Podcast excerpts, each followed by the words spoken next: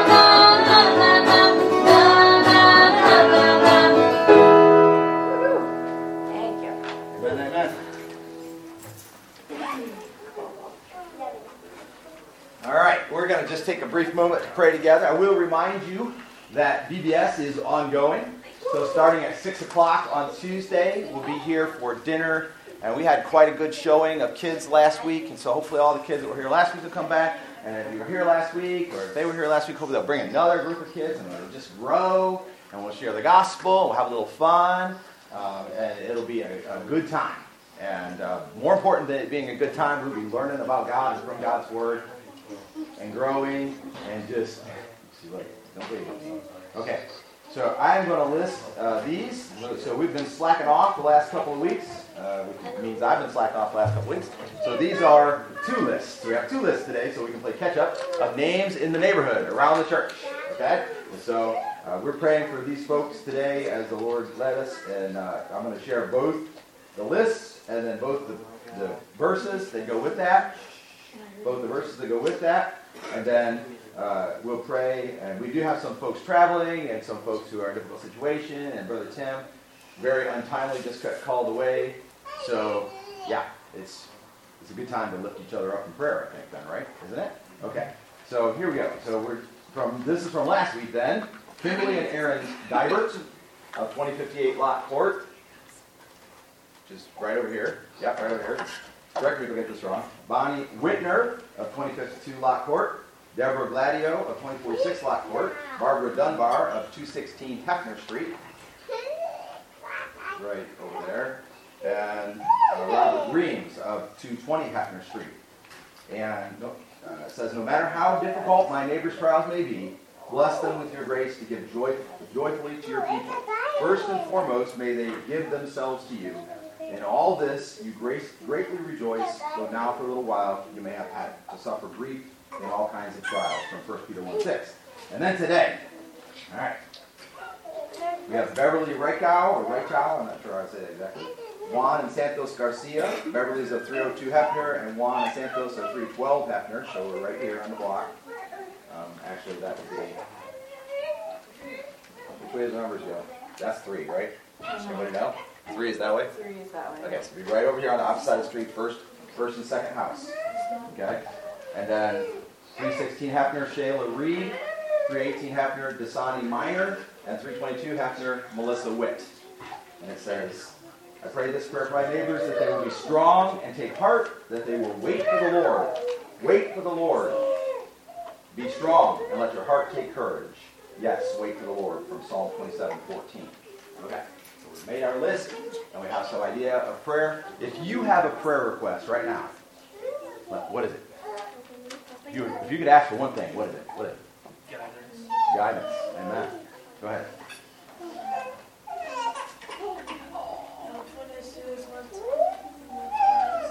Say it again.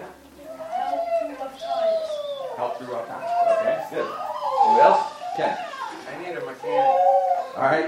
Help with the help with a broken down truck. Okay.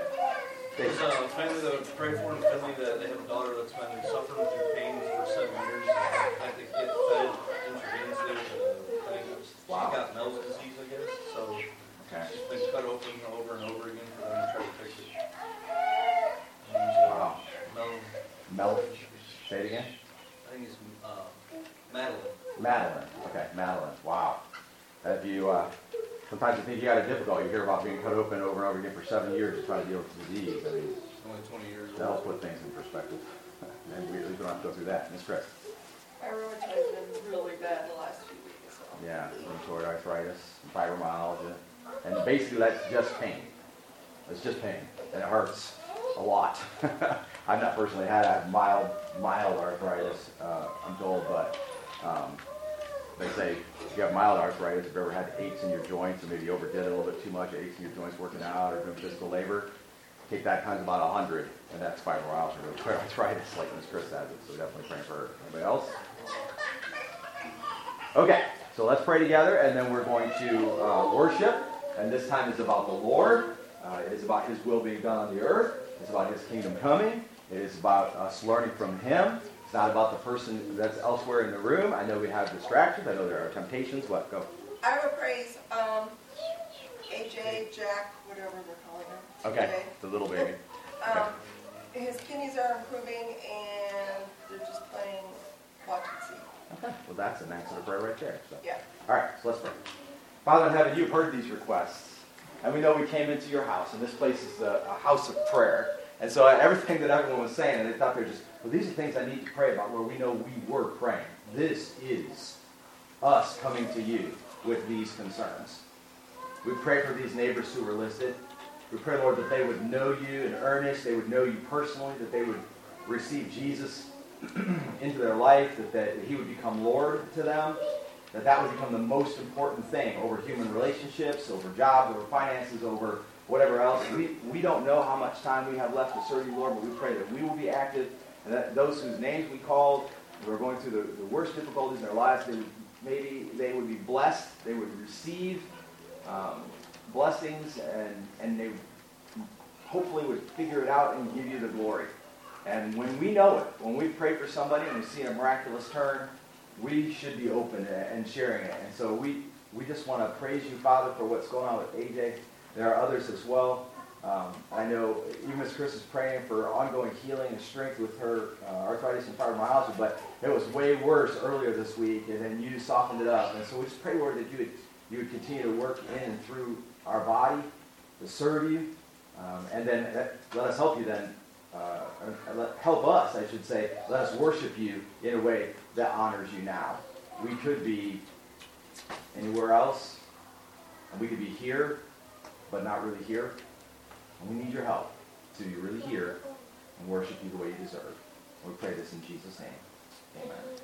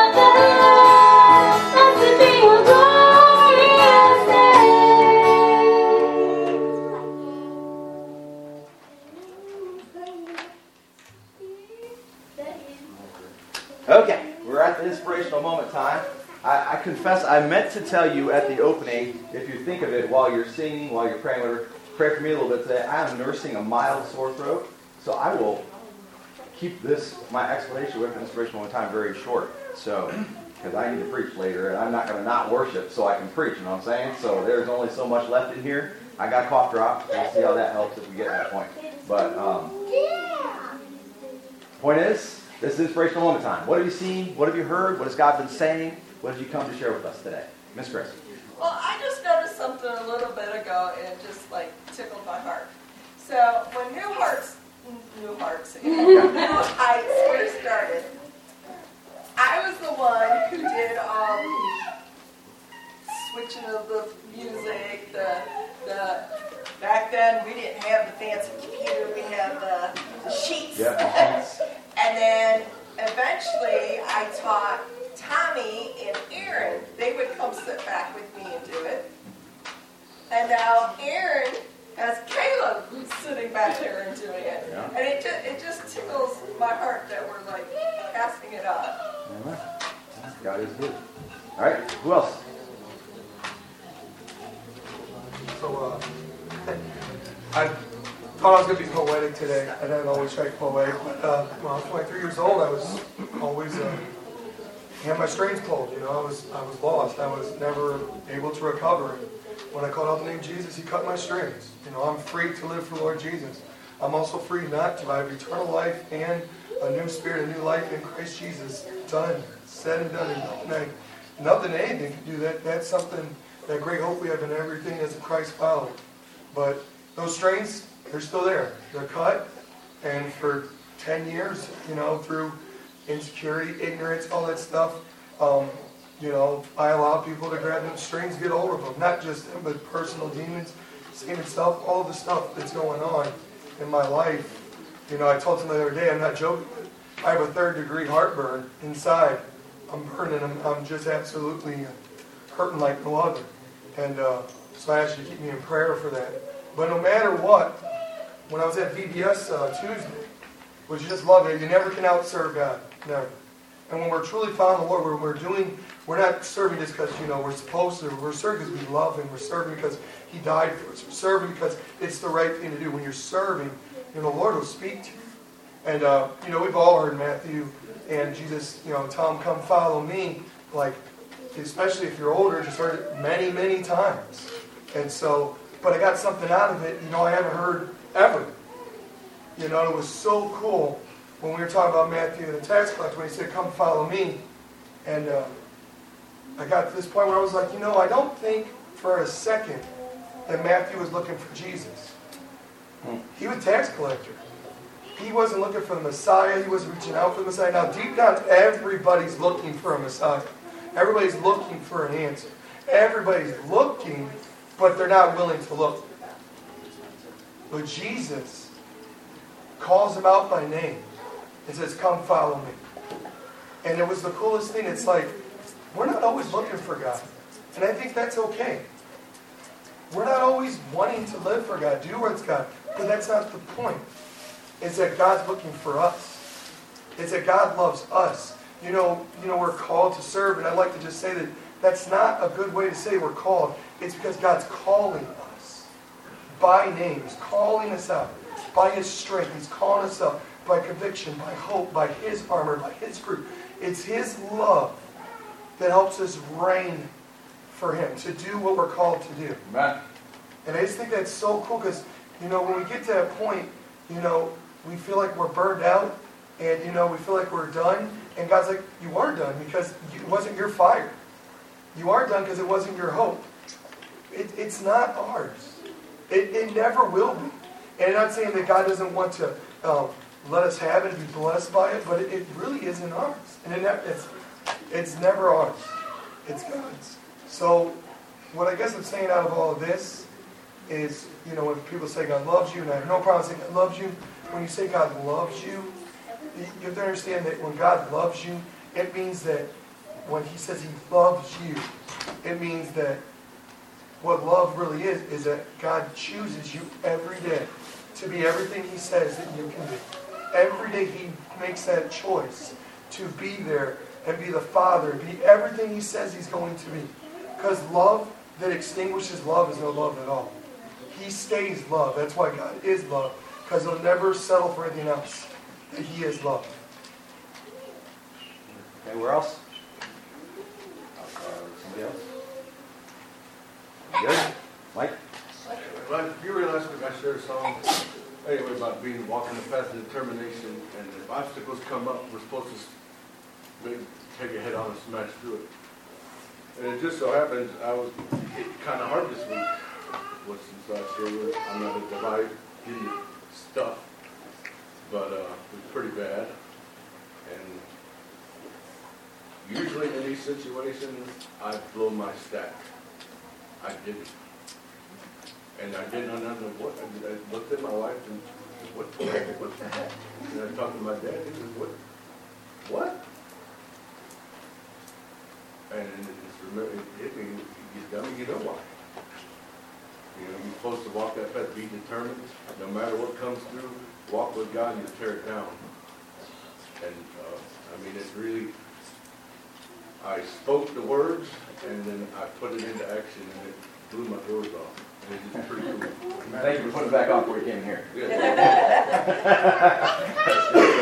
Praise the Lord, that is good stuff. And that's it. I think it's interesting how, you know, we can pile through and break down barriers, but when God does it, we're awesome. That's, that's a good feeling. You know that God is doing it. When we when we're doing it outside Him, we can do. There's a lot you can do outside God. You shouldn't, but there's a lot you can do outside God because we were created in His image. Even when we're not following Him, we can do a lot. Sometimes most of that ends badly. you wind up paying dear price for it. But man, when He does it, what an awesome thing. That's awesome. All right. Okay, so we're going to pray together, jump back in just a little more worship, and then go to the Word. Thank you so much for coming and willing to share your uh, experiences with the Lord this week. That's how we all grow. That's how we all work together, right? And take little steps forward and reach new heights in Jesus. And everybody here is in a different situation. Everybody is facing different trials, but everybody is facing trials every day, right? There's no temptation except that which is common to man, but your temptation by name might be completely different than somebody else, right? But everybody has it. Let's pray together. Father in heaven, as we transition today, I'm asking you, Lord, uh, just continue to do what you're doing. Just watch over us and favor us and give us strength, encourage us and give us endurance.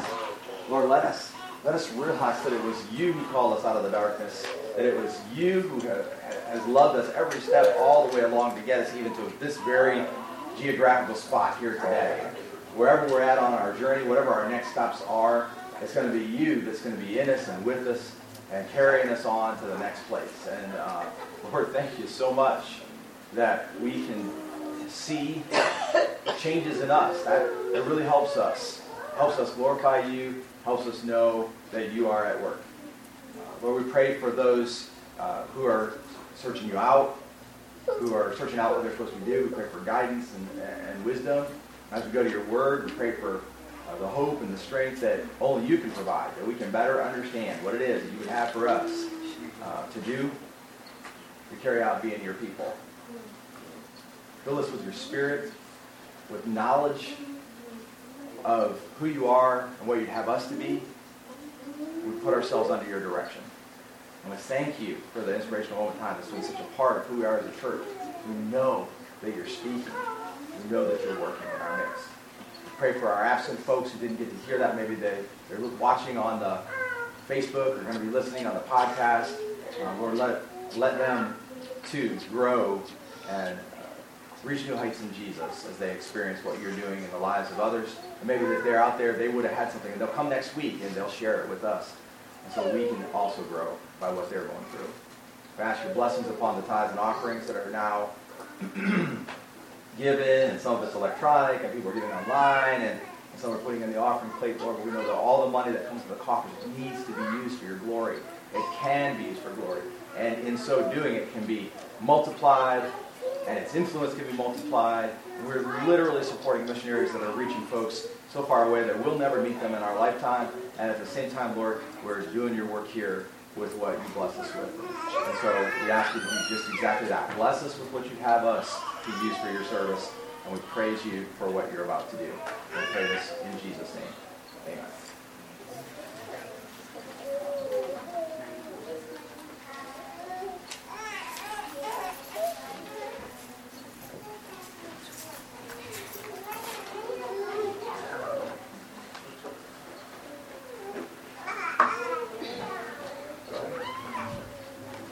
All right, we're looking a little light up here this morning, so I'm going to ask if y'all would stand with us and uh, just make a joyful noise with us this morning. Try.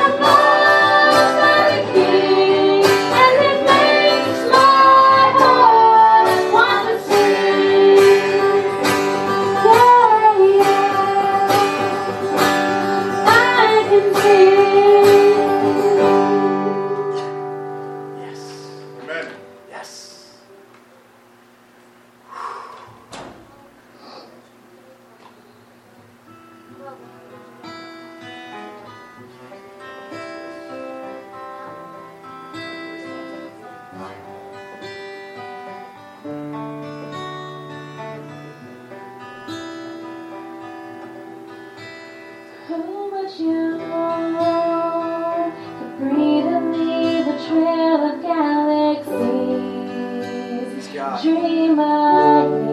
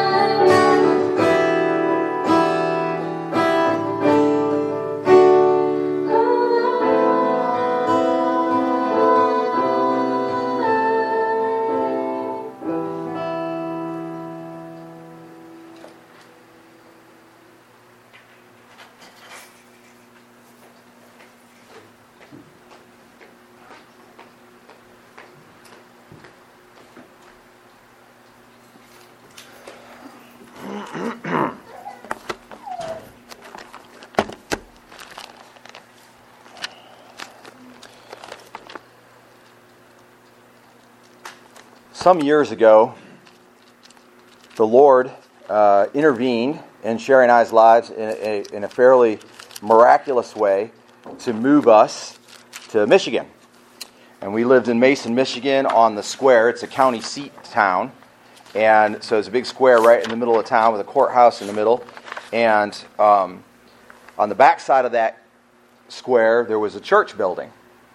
And every summer, which we were there for two summers, every summer they would have a rummage sale. And I like rummage sales. I like garage sales. I like flea markets. I like everywhere you can buy something for maybe about what it's worth or cheaper if you can get it, right? And instead of paying going to the store and paying for uh, the price of what it's worth plus all the promotion plus all the you know all that kind of stuff, and um, keep the lights on and everything like that. So I like rummage sales, garage sales, yard sales. So I walked with Alicia and Amalia. Alicia, uh, Amalia was only about two and a half years old, and so she was in the stroller. And we walked up to the rummage sale at the church building there, and I bought about like seven things. Now, one of the things that I bought was a pair of tennis shoes. They were Nike tennis shoes, but they were tennis shoes like I had never seen before. They weren't like radical. Like I just went uh, this week and had to buy a new pair of tennis shoes, and they're red. And like, now I wear red shoes. I remember that one red shoe, the movie with the spy. And if you're wearing one red shoe, that's the spy. But anyway, you probably don't know that. But the point is, uh, so this was a pair of leather, white leather tennis shoes. They're soft leather on top, good sole on the bottom. And I bought them for 50 cents. 50 cents a pair of. Now, they were almost like new when I bought them. And I like these tennis shoes. I wore these tennis shoes, this 50 cent pair of tennis shoes, for roughly about three years uh, until the soles were starting to get worn out, you know, and they weren't providing any cushion for my foot anymore and like that. But then I thought, man, I need another pair of tennis shoes like that. I, I thought about that brand, I thought about that make and model, if you will, of tennis shoe, and I thought, I need another pair of tennis shoes like that. Now, I would go to the store, I'm thinking to myself, I would go to the store and I would pay 60, 80 bucks for this pair of tennis shoes, new, because I had it for that several years and I loved it. It was good for my foot. My, I was comfortable and felt like I didn't wasn't going to twist my ankle and my, I had I get wet. My feet wouldn't get wet. I mean, they would eventually soak through, but they weren't waterproof or anything. But it would repel water and they repel dirt. I didn't have to clean them very often. I'm like, this is the best pair of tennis shoes I ever owned. Now I paid 50 cents for it. Now I'm ready to go to the store and pay like 80 bucks for another pair of these tennis shoes. We're in the midst of a sermon series called Brand Recognition. Now, it's a play on words because, and we'll read the text again in a minute, uh, but Joshua, the high priest, was called a brand pulled from the fire. We talked about how it's uh, talking about a brand like you would brand an animal with, or back in the day, it was probably just a hot stick, piece of wood that they would heat up real hot, and the end would, some of the coal would break off, would get red hot, and you could mark something with it.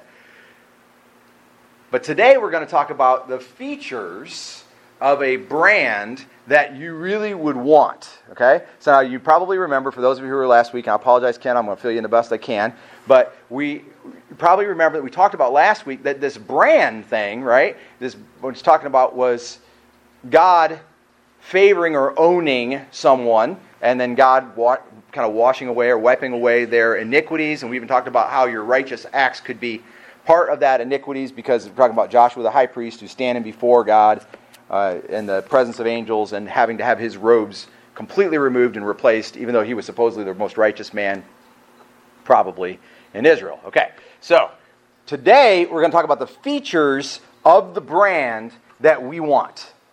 Okay, and then kind of bear that object lesson in mind. If these are really the features of the brand that you want, then what would you pay? How far would you go? What's really, what would you put at stake to get that? Okay?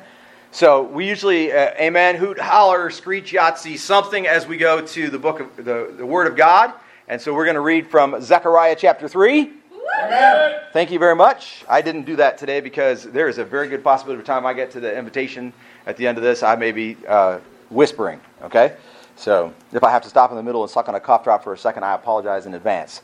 I, I'm pretty sure I'm just having like an allergy thing because it's been going on for about three weeks. I don't think I'm sick, so I'm not going to give it to anybody, but uh, my throat is sore and scratchy. And I've had several allergy attacks in the last two days. I stopped taking my allergy medicine quite a while back because it was giving me headaches and blah, blah, blah. Anyway, so all that being said, here we go. Joshua chapter 3, verse 1. And the first of these verses, those of you who were here last week or listened to the podcast or watch online or something like that, will recognize them because they're the same text from last week. So I will Still break it down, but I'm going to go through it faster so we can really hammer the one for today, okay? Then he showed me Joshua the high priest standing before the angel of the Lord, and Satan standing at his right hand to accuse him. And so we kind of have a sort of a court setting there. Um, and we talked about how the angel of the Lord, the representative of the Lord, could be God or God's angel, or could be Jesus, if you want to say that or whatever. But we have a, uh, a powerful individual representing God standing there, and the high priest of Israel standing in front of him. Okay? And then Satan there to accuse him. And it says, And the Lord said to Satan, The Lord rebuke you, Satan. Indeed, the Lord who has chosen Jerusalem rebuke you. And he says, Is this not a brand plucked from the fire? So basically, he shuts Satan down and says, Don't accuse him. I don't want to hear. I know he's done bad things. I don't want to, just shut up. That's it. No more. He rebukes him. Just stand there and be silent. Okay? And then he says, Is this not a brand plucked from the fire? And I gave you a little bit of that just a second ago. But the bottom line is, it was talking about him, talking about the Israelites, the Jerusalemites, how they were really only who they were because God had pulled them out.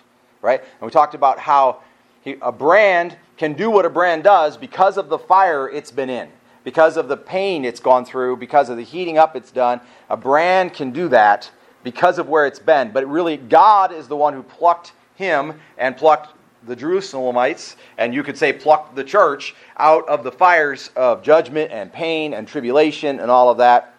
And he, sa- and he says to Satan, Is this not a brand plucked from the fire? In other words, does it not depend on me? Is he not someone I have pulled out, someone I have chosen? And he rebuked Satan because of what he had been through and also because of what God had done. All right? Now, Joshua was clothed with filthy garments and standing before the angel. And right there, I told you, like the Jerusalemites would have went, oh no, that's horrible. He can't be in filthy garments because he is the holiest man amongst us, right? Verse 4. And he spoke and said to those who were standing before him, saying, Remove the filthy garments from him. Again he said to him, See, I have taken your iniquity away from you, and I will clothe you with festal robes. And so God's going to solve that problem. Now, the garments could represent his works of righteousness, his holiness before God, right? And he says, We're going to take that away from you, because your works of righteousness are as filthy rags. We take that away from you, and give you a new set of robes, festal celebration robes, so you can really get excited about what God has done. Okay? Then it says in verse 5, Then I said, Let them put a clean turban on his head. So they will put so they put a clean turban on his head. So now he's dressed from the top to the bottom in all clean clothes, and clothed him with garments while the angel of the Lord was standing by. Verse 6. The angel of the Lord admonished Joshua. So now he's correcting or straightening Joshua. Okay, this is where it gets interesting for us today. The angel of the Lord admonished Joshua, saying, Thus says the Lord of hosts. Now that's a traditional introduction for God speaking. If you will walk in my ways, and if you will perform my service, then you will also govern my house, and also have charge of my courts, and I will grant you free access among those who are standing here. Remember who that was the angels, God, Satan, right? Free access amongst them. All right, so first thing I want you to see in here is I want you to notice the order of events. Okay? Notice the order of events. First of all, he get, he's got the new clothes, right? He's got the festal robes. The stuff that he brought with him, the best that he brought with him, the righteousness that was as filthy rags or whatever that he brought with him has been taken from him, and he's got the festal robes. Now that he's got the festal robes, God looks at him and says, Serve, do what I ask you to do, carry on my charge, and if you do that, then I will do this.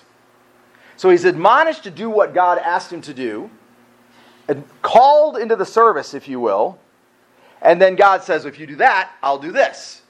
So now that's not talking about getting saved, right? He's already a brand pulled from the fire. He's already getting the old robes taken off, the new robes put on, right? But he said, if. Now, if ha- that having happened, if you will do the things that I have told you to do, then I will do these things. Right? So there is an if. the grace of God that saved him, the grace of God that called him out, the grace of God that dressed him in festal robes is a prerequisite to this if. Understand? Okay. Second thing. The question is why is there an if? Understand what he just did? He's standing before the God of heaven. Having had his dirty, filthy robes removed and a new turban put on his head, the festal robes, so that the feast can begin, so that the great celebration can take place. And God says, Now, if. Why is there an if? If you're saved, why is there an if you will do what God asks you to do? But there is an if. There really is. It, it, blows my mind, but it's amazing to think that you have some concept of where you're going and where you're going to spend eternity, and that God is in you and His Holy Spirit is in you, and God is seeing you through the difficulties, and there is an if. That, that blows my mind that we do that. Now, I understand that there, we, we, we struggle a little bit, if you will, with the, the uh, the flesh still being with us and our, our desires still being there and our old man is still sort of present as long as we're on this earth. But here is a moment at which it is very clear and obvious that God has done what God has done. And I, I submit to you that same moment takes place at the moment of salvation. If you know you've been born again, if the Holy Spirit is coming, in you, now testifies with your spirit that you've been saved. If you've seen your spiritual gifts begin to be enacted, if you've begun to act in the service that God has given you to do, and you, got that, you get that little feeling from God, like, yeah, that was the right thing to do, then you know for, for a fact that this has happened for you, then there really shouldn't be an if, should there? But there is an if. In the book of Amos, in chapter 4, one second. I'll go there and we'll look at it real quick. If you've got your Bibles with you, please do flip over there. Amos chapter 4. Through the prophet Amos, God is speaking to the nation Israel. And beginning in verse 11, I'm, I'm only beginning in verse 11 because it's kind of a long passage, but the, it leads up to it, and it's exactly like in 10, it says, I send a plague among you after the manner of Egypt. I slew you your young men by the sword. So it's the same topic, okay? In 11, he says, I overthrew you as God overthrew Sodom and Gomorrah, and you were like a firebrand snatched from a blaze. And I, I pulled you out, I, I took you from the fire, and what you had been through, I made you able to serve me, I made you able to be saved, I pulled you out, he says, but then I overthrew you. Yet you have not returned to me, declares the Lord. See, they, they exercise the wrong side of the if. He said, if you'll do this, if you'll do what I ask you to do, after I pulled you out of the fire, if you'll do this, but then they didn't. He said, But yet you have not returned to me, declares the Lord. Therefore, thus I will do to you, O Israel, because I shall do this to you. Prepare to meet your God, O Israel. For behold, he who forms mountains and creates the wind and declares to man what are his thoughts, he who makes dawn into darkness and treads on the high places of the earth, the Lord God of hosts is his name. Hear this word which I take up for you as a dirge. You know what a dirge is, right? That's, a, that's not a good song, that's a sad song. That's a, a striking song. O house of Israel, Israel, she has fallen. She will not rise again, the virgin Israel. She lies neglected on her land. There is none to raise her up, for thus says the Lord God. The city which goes forth a thousand strong will have a hundred left, and the one which goes forth a hundred strong will have ten left to the house of Israel. For thus says the Lord to the house of Israel Seek me that you may live, but do not resort to Bethel, and do not come to Gilgal, nor cross over to Beersheba, for Gilgal will certainly go into captivity, and Bethel will come to trouble. Seek the Lord that you may live, lest he break forth like a fire, O house of Joseph, and it consume with none to quench it for Bethel. For those who turn justice into wormwood, and cast righteousness down to the earth, he who made the Pleiades and Orion, those are uh, constellations in the sky, and changes deep darkness into morning, who also darkens day into night, who calls for the waters of the sea and pours them out on the surface of the earth. The Lord is his name. It is he who flashes forth with destruction upon the strong, so that destruction comes upon the fortress. They hate him who reproves in the gate, and they abhor him who speaks with integrity. In other words, it got to be in their society that they, they didn't flock to the people who were doing the right thing, that were speaking up for the right thing. Instead, they despised those who spoke out for what was right. Therefore, because you impose heavy rent on the poor, exact a tribute of grain from them, though you have built houses of well hewn stone, yet you will not live in them. You have planted pleasant vineyards, yet you will not drink their wine. For I know your transgressions are many, and your sins are great. You who distress the righteous and accept bribes and turn aside the poor in the gate, therefore, at such a time, the prudent person keeps silent, for it is an evil time. In other words, there were people who could speak up, but they were being quiet because they knew they would be attacked. Seek good and not evil, that you may live. And thus may the Lord God of hosts be with you, such as you have said. Hate evil, love good, establish justice in the gate. Perhaps the Lord God of hosts may be gracious to the remnant of Joseph. You see what they had done? There was an if. They were a brand pulled from the fire. God literally favored them. During the day of Joshua, there's a story about Joshua going out to war and, and it, against a huge army, and God rained meteor rocks down on and crushed thousands and thousands of enemy soldiers before they ever began the battle. God did amazing things on behalf of Israel, brought them out of Egypt. Look at the plagues, for crying out loud. Look at the things that he had done. And instead of following God, they exercised the if. Now they were still a, they were already and still a brand plucked from the fire. God had already favored them, chosen them, declared them. They were already a brand plucked from the fire, but then being a brand plucked from the fire, they didn't do what they were supposed to do. There is an if and it remains. And I'm going to submit to you that after becoming a follower of the Lord Jesus Christ, this if is still the big question of your life.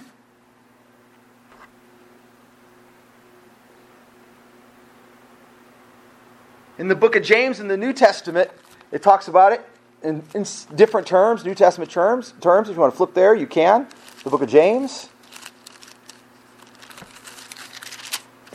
I'm going to bless your pastor? Bring your Bible. Flip accordingly. If you can't keep up, use the table of contents. It's okay. I have to use the table of contents. Sometimes standing right here, I have to use the table of contents. James 4 11 to 17. It says this Do not speak against one another, brethren. He who speaks against a brother or judges his brother speaks against the law and judges the law. But if you judge the law, you are not a doer of the law, but a judge of it. Now, this is written to Christians, followers of the Lord, who were a brand already plucked from the fire, who already have a set of festal robes prepared for them in heaven right? This is written to Christians. He says, You become a, a judge of it. There is only one lawgiver and judge, the one who is able to save and to destroy. But who are you who judge your neighbor? Come now, you who say, Today or tomorrow we shall go to such and such a city and spend a year there and engage in business and make a profit. Yet you do not know what your life will be like tomorrow. You are just a vapor that appears for a little while and then vanishes away. Instead, you ought to say, If the Lord wills, we shall live and also do this or that. But as it is, you boast in your ignorance. All such boasting is evil. Therefore, to one who knows the right thing to do and does not do it, to him it is sin. Can you believe that? Can you believe that people who are followers of the Lord Jesus Christ, who have had the God of heaven come down and be crucified on the cross, and, and then the Holy Spirit poured out into them and become the church, that those people would then go, Well, I know what I'm supposed to do, but I'm not going to do it. But people do it. Done it. Let's be realistic. There is an if. Some people won't do what God wants them to do some of the time, you might even say some of them all of the time, after becoming saved. Does it sound stupid? Yes. If your eternal soul is saved, why muddy it with, the, with stupid actions that go contrary to God? But people do it. People don't do sometimes what it is that God would have them to do. Let's take a little bit of a closer look then for our third point at the contingent promise. It sort of breaks down in, per, in pieces. First of all, he basically instructs him to govern his house. Now, do you know what the house of the Lord is? You understand that it's not this building, right? Or any building that says church on the wall. Now, that doesn't give you an excuse not to come to worship with believers. You're supposed to do that. That's a biblical uh, principle. This now becomes the house. And you govern it. God didn't save you and then take your body away from you. He said, All of this that I have now entrusted you with, now because you know that I have entrusted you with this, govern it. Do a good job. Exercise the authority and power that I have given you. You now have a responsibility. he says the phrase, take charge of my courts. Now, the courts of the temple were the areas outside. And you may or may not realize this, but they were not governed by the priests. So, the outer courts, for example, where the Gentiles worshipped, even Solomon's colonnade, they were not governed by the priests. They were governed by the king, or later by whatever ruler was ruling over when the temple existed and the, there was no Israelite king. Right? They were governed by the government. But here, God, if you will, is giving Joshua command or control of the grounds outside the main temple. He's taking it away from the king, which he assigned, and putting it back in the hands of the high priest. What does that mean for us? It means that you have to exercise the authority that is in you to deal with that which is outside of you. So it's not just I'm responsible for me. You don't just get to go anymore. Okay, I, as long as I'm, I'm controlling myself and I'm not watching things I shouldn't watch, I'm not doing things I shouldn't do, and I'm not saying things I shouldn't say, as long as I'm not eating things I shouldn't eat, as long as I'm exercising enough, and I am living an austere life for God, all is good. And stop right there. That's just not enough.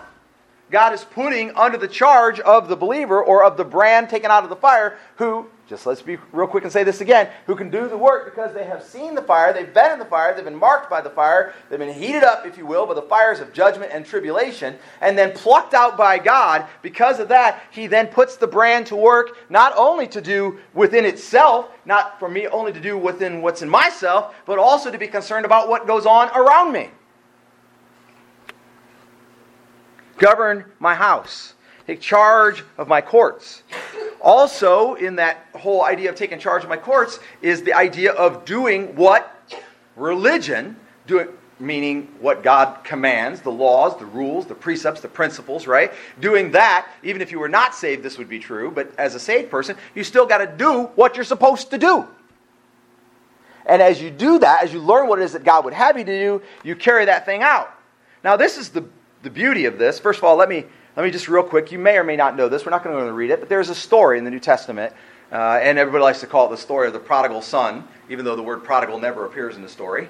And Jesus doesn't say that either in his own speech. But it's about a son, a second son, who wanted to take his part of the inheritance and live well while his dad was still alive because he didn't, wait for the, didn't want to wait for the old man to die off. And so he does. The old man gives him his wealth, and he goes off and lives, and he goes in a foreign land, and he spends it frivolously. I heard a children's Bible say he bought a donkey, and then later that day just gave it away for free. Uh, he drank all the time, things like that. You know, he, he just spent all this money up, right? And then it's all gone. And he winds up feeding the pigs in the field, and he says, Man, my servants in my father's household live better than this. I'm just going to go home and beg my father to just let me be one of his servants. So he goes home, and his dad's waiting for him on the porch, and he sees him, comes, runs, and falls on him, kisses him on the neck, right? Kisses him on the neck. He's like, Oh, my son who was dead, who was lost, is now alive and found. And he's so happy. And he does four things immediately. Okay, not a rhetorical question. Altogether, the body. What are the four gifts, things? What does he do for the son returning? Anybody know any of them? Yep. What? The robe is one. Feast is another. Sandals another. We're missing one. What?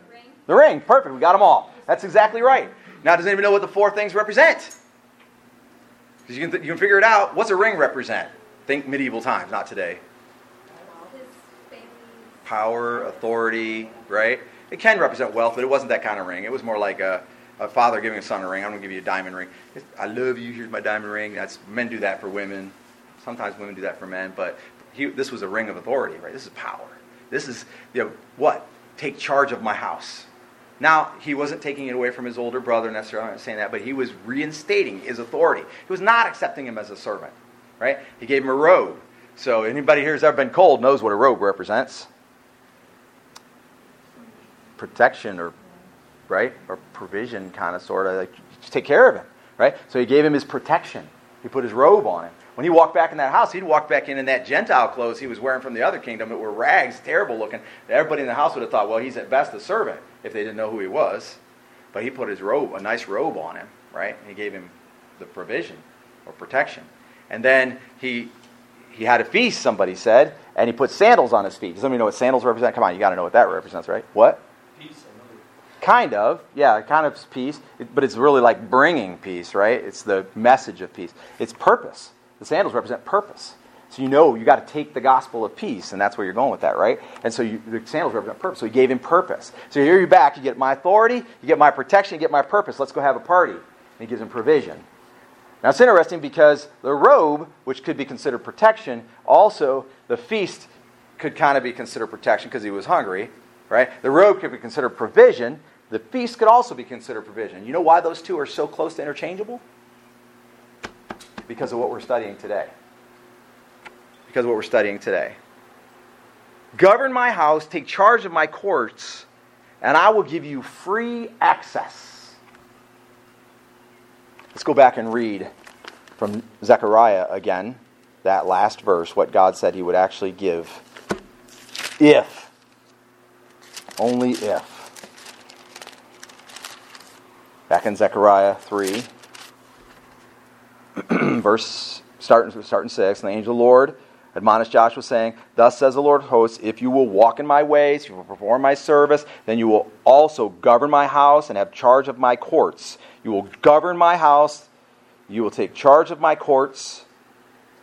He says, and I will grant you free access among those who are standing here. Free access. I don't know, probably eight years ago or something, in our household, we got a, a Prime membership. At the time, we got it for free. We had it for a whole year for free. And then we've had it since then. So you order something on Amazon Prime, they deliver to you in two days. They're supposed to, most times two days, and they don't charge you to deliver it. So we order quite a bit of stuff online, especially for the ministry and then, and then for the house. You can order things online cheaper than you can buy them in person and stuff. But we're busy people; it's just very convenient. So anytime we want it, we just order online. It just shows up on the doorstep a couple days later. Free access, free access to whatever you want. Except you got to pay for the item, right? But what does this mean? This means you don't even got to pay for it. This is literally free access. I want you to think of the, of the throne room of God as a, a as a battle room in the palace, in the castle, in the stronghold, the king's chambers, when the country goes to war, you walk in there and you see a big map on the table. You can picture this big map on the table, right? And there's the forces of the enemy and the forces of God or the forces of the human king, right? And they're all marked out on the map. And the generals come in and they say, Well, clearly you can see over here we're outnumbered, where we need more forces. And so the king says, Okay, well, we'll take these forces and we'll move them over there. This is free access to the throne room of God. This is the authority of God to do what must be done. This is the authority of God to rebuke demons and evil spirits. This is the authority of God to heal. This is the authority of God to prophecy. This is the authority of God to preach. This is the authority of God to deliver the power of God into the ministry of men. God said, Yes, you're a brand plucked from the fire. Yes, I will give you perfect festal robes and you will spend eternity in heaven with me. Now, understanding that, if you will do what I tell you to do in a specific list, then I will give you free access to the throne room of God. Why does the church not have this kind of power? Why do Christians who say that they're living for the Lord, and we could all go, well, you say you live for the Lord, but uh, see this, you know, you're not even in the church, you're not serving, you're not worshiping, you're not giving, you're not doing what you're supposed to do. And they say, well, I, I can't seem to feel God. I had a lady just tell me this week, I was witnessing to her actually over Facebook Messenger. I've been praying with her and stuff off and on over Facebook Messenger because she's been going through some stuff in her life. And she used to be in my youth group back at East Toledo. Some of, the, some of you would know her. And she said to me, she said, I just have felt like God was so far away. While I was living with my boyfriend, I just felt God was so far away. And she said, I've been thinking about going out today right after work and buying a Bible because I felt like God was so far away. Okay, so there's two right there. If you will live for God, if you will take charge of my courts, take charge of my house and, and, and, rule over my courts, then I will give you access to the throne room of God. That's what he said to the high priest of Israel. He said, If you will do that, I will give you access to the throne room.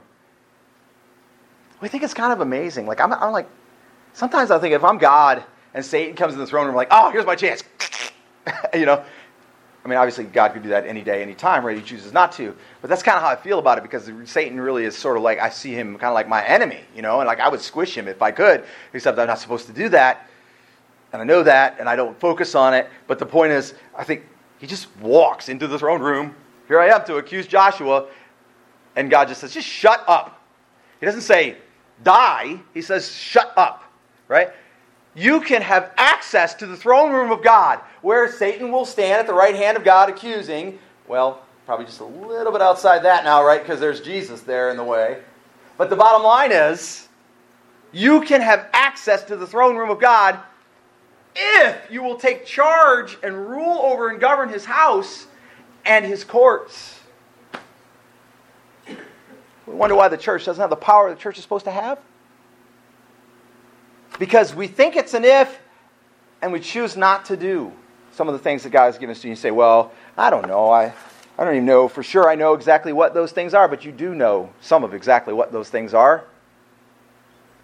The truth is, out of this scripture, we can see that God has promised us, He has shown us that God will rebuke Satan, He will change our robes, and He will something more. But that's as far as most people get. As far as most people get is being very grateful that God will one day change their robes, being very grateful that God plucked them from the fire, and that they're at least not going to hell.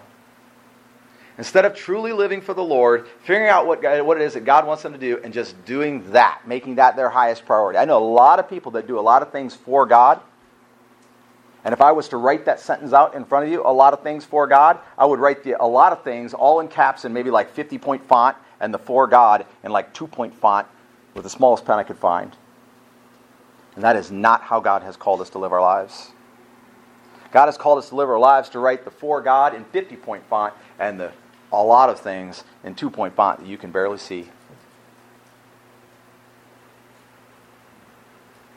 There are a lot of marathon runners in the world. They train all year round to run in a marathon. What would you say a good marathon runner is? Ricky, what would you say a good marathon runner is? Somebody who's good at marathon running. Person? Yeah, a person.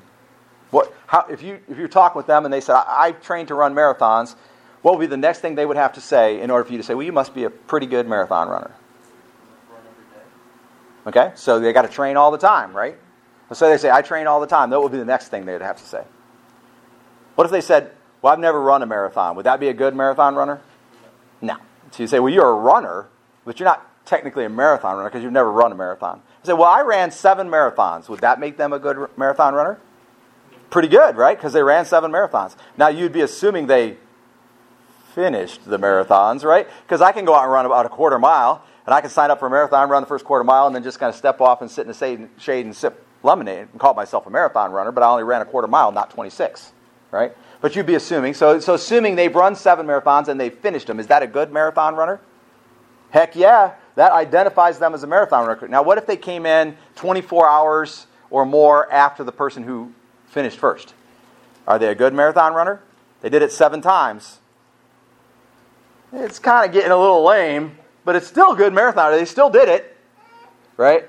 They, that's more than I ever did. They, they still went 26 miles in two days or whatever, three days, whatever it took them, which I've never done, right? So it's something. But what if they said they finish in the top 10 most times they race? Now that's a good, that's a great marathon runner, right? What if they said, I raced seven marathons last year and I was first every time? And now that's a marathon runner. That's somebody who's really doing what it is that they say they are. We know. We know.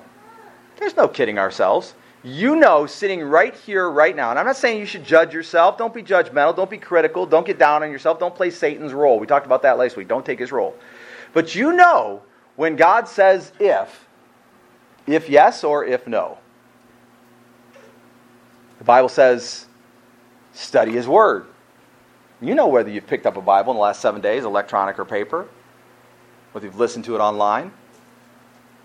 You know whether you're focused on the things of God or whether the things of God just kind of authorize you and make you feel good and you're glad you're going to heaven and you feel His Holy Spirit kind of comforting you at dark times of your life and things like that.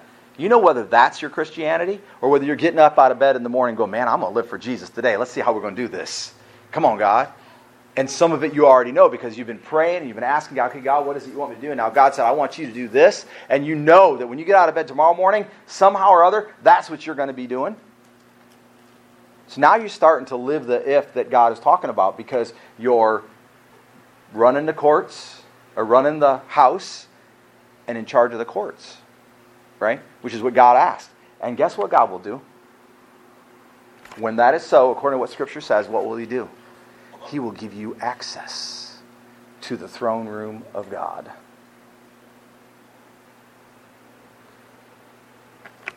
It's not just about a reward eternal, church. Your life ultimately will be about whether or not you accepted Jesus Christ as your Lord and Savior, because that's what's going to put you in heaven or not. But this day of your life will be about having accepted Jesus Christ as Lord and Savior. Did you do today what it was you knew to do today, governing his house, in charge of his courts? The chief, most clearest charge that there is, the church doesn't do very well with. And it is this Jesus wrote, or Jesus said.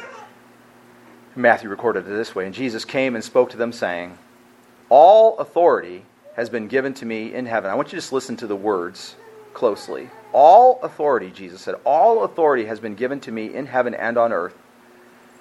Go therefore, in other words, because that is true, because I have all authority on heaven and earth, go therefore and make disciples of all nations. In other words, teach them to follow Jesus. Show them that they need to follow Jesus.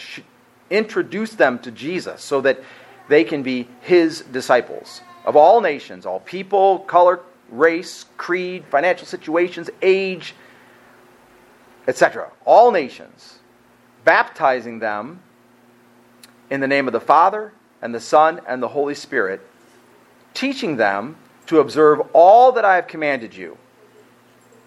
And lo, Everybody know how it ends? I am with you always, even to the end of the age. Access, baby. Access to the throne room of God. Get out of bed in the morning and decide to do what it is that God wants you to do. And chief amongst that were the last words, essentially, command or charge of Jesus. Remember, I, I, mentioned to you that that verse, or that phrase from Zechariah 3 also meant to do the religious things of God. You know what the religious things of God are? Tell people about Jesus. Period. Stops there. The spiritual disciplines that will help you know God better, the things that God has called us to, to relate to Him, the ways to relate to Him, like reading your Bible and praying and worshiping and giving and serving. And the list goes on. All of those things, they are activities in which you should institute inside yourself and in the courts all around you. Men, Start a stinking devotional in your house. If you're the only one that does it, then you do it. Sit down with your Bible every day. Let your wife and your kids see that the most important thing to you is, or your cats, or your dogs, or whatever, but let them see that the most important thing to you is what God wants of you. And if you let it be the most important thing, more important than the way you entertain yourself, more important than the way you prepare yourself, more important than the way you feed yourself physically, more important than the way you comfort yourself emotionally, if you will make it the most important thing of all, then God promises you nothing less but access to the throne room of God. And more often than not, we don't have it. And we don't have it because we didn't get out of bed today saying, I'm going to, whatever God, so I know I've got, I've got this job to do. I got to be here on time. I got to, I got to clean this up. I got to fix this. I got I got to do whatever. I know what I have to do. I got to get out of bed and go to work. Let's say 8 a.m. Or I got to get out of bed. I got to start doing what I got to do at noon or whatever. And we're going to bed at night. We're thinking about that. And that's not thinking about what God wants you to do. There is a difference. Where is the Word? Where is listening to God? Where is coming together in service? In the charge of the church activities, which is to share with everybody the love of Jesus. Oh, but there were prudent men and women who knew that that's what they were supposed to be doing, but they didn't want to do it. They found another reason not to answer the if call because there was so much evil going on around them. There were people in their household that didn't want to hear it, people on their street that didn't want to hear it because they were afraid of being attacked on social media or whatever. So they kept quiet. And in keeping quiet, they lost access to the throne room of God. We mustn't. We must not do that. God says, if, if you will govern my house, if you will take charge of my courts, I will give you access to The throne room, right here, where God is, where the angels of God are, and where Satan is. And you are greater than he is when you have the ear of the God of the universe. It's time, folks. In case you didn't like Jesus saying it, Paul also wrote, and he's not the only one, it's all over the New Testament. We have now been given the ministry of reconciliation to bring peace between men and God. Those who just prayed to accept Jesus Christ as Lord and Savior a few moments ago are destined for heaven now. Now, whether or not they take on the tasks that God has given them in this lifetime, that will be up to them. But when and if they do, God will give them access to the throne room of God. You could sum it up this way You must do you. You're different than me. I'm different than you.